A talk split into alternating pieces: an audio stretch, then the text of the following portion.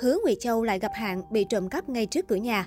Là một trong những sao nam thành danh nhờ đóng phim đam mỹ, nhưng sự nghiệp của Hứa Ngụy Châu lại khá lận đận khi anh không có nhiều dự án lớn như Hoàng Cảnh Du, đồ nổi tiếng chẳng bằng Tiêu Chiến Vương Nhất Bác hay diễn xuất cũng thua thiệt Chu Nhất Long Bạch Vũ.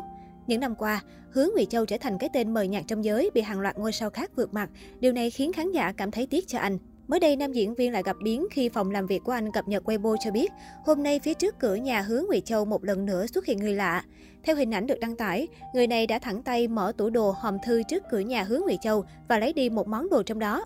Đứng trước hành vi vi phạm pháp luật này, công ty chủ quản của Mỹ Nam họ hứa gây gắt lên tiếng chỉ trích, đồng thời tuyên bố hoàn toàn có quyền truy cứu trách nhiệm pháp lý nhằm bảo vệ quyền lợi cũng như sự an toàn cá nhân của Hứa Ngụy Châu. Hứa Ngụy Châu sinh ngày 20 tháng 10 năm 1994 ở Thượng Hải, Trung Quốc. Anh có niềm đam mê lớn với âm nhạc khi từng học nhảy Latin, biên khúc và ca hát. Anh cũng là nghệ sĩ solo đầu tiên tại Trung Quốc đại lục, tổ chức concert âm nhạc tại Hàn Quốc và được mời làm khách mời chính thức tại Billboard Music Awards 2017. Những tưởng sau thượng ẩn, Hứa Ngụy Châu sẽ có tương lai rộng mở, nhưng việc tham gia một bộ phim đam mỹ lại là con dao hai lưỡi khiến anh chịu nhiều cay đắng. Theo đó, từng là ngôi sao được truyền thông săn đón, hai năm chính Hoàng Cảnh Du và Hứa Ngụy Châu bị phong sát ngầm từ chính quyền. Trong những văn bản thông báo lan truyền trên mạng, bộ phim Thượng ẩn bị cấm hoạt động quảng bá. Các đài phát thanh truyền thông lưu ý không mời các diễn viên của phim tham gia chung một chương trình. Nhiều nhà sản xuất cũng e ngại khi hợp tác với tài tử họ hứa vì sợ bị ảnh hưởng. Không chỉ vậy, những thông tin cá nhân của Hứa Ngụy Châu bị phát tán công khai trên mạng. Cánh paparazzi túc trực thường xuyên và liên tục làm phiền anh. Những tin đồn Hứa Ngụy Châu và biên kịch Sài Cây Đảng hẹn hò sống chung với nhau lan truyền chóng mặt.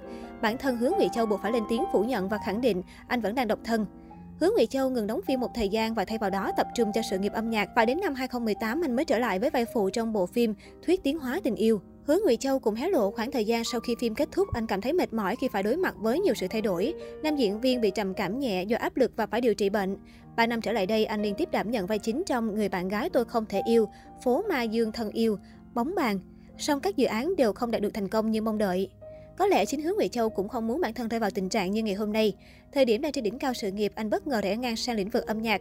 Tuy gặt hái được một số thành tích nhất định, nhưng vẫn không thể so sánh được với những nam ca sĩ đang rất nổi tiếng khi đó như Trương Kiệt hay Hoa Thần Vũ. Sau những thất bại, Hứa Ngụy Châu đặt rất nhiều kỳ vọng vào dự án phim Dân Quốc, Thành phố Ánh Sáng, bộ phim mà anh hợp tác với Cảnh Điềm. Vai diễn của Hứa Ngụy Châu được cho là gai góc và có chiều sâu hơn so với bất cứ vai diễn nào trước đây của anh. Người hâm mộ cũng hy vọng thần tượng sẽ chọn những vai diễn đầy tính thử thách hơn, thay vì cứ tập trung mãi vào dòng phim thần tượng như hiện nay. Tuy nhiên mới đây nhất, khi tham gia dự án phim Phong khởi nghề thường, phân cảnh anh đụng chạm vào phần ngực bản diễn của Lực Na Trác đã gây ra nhiều tranh cãi.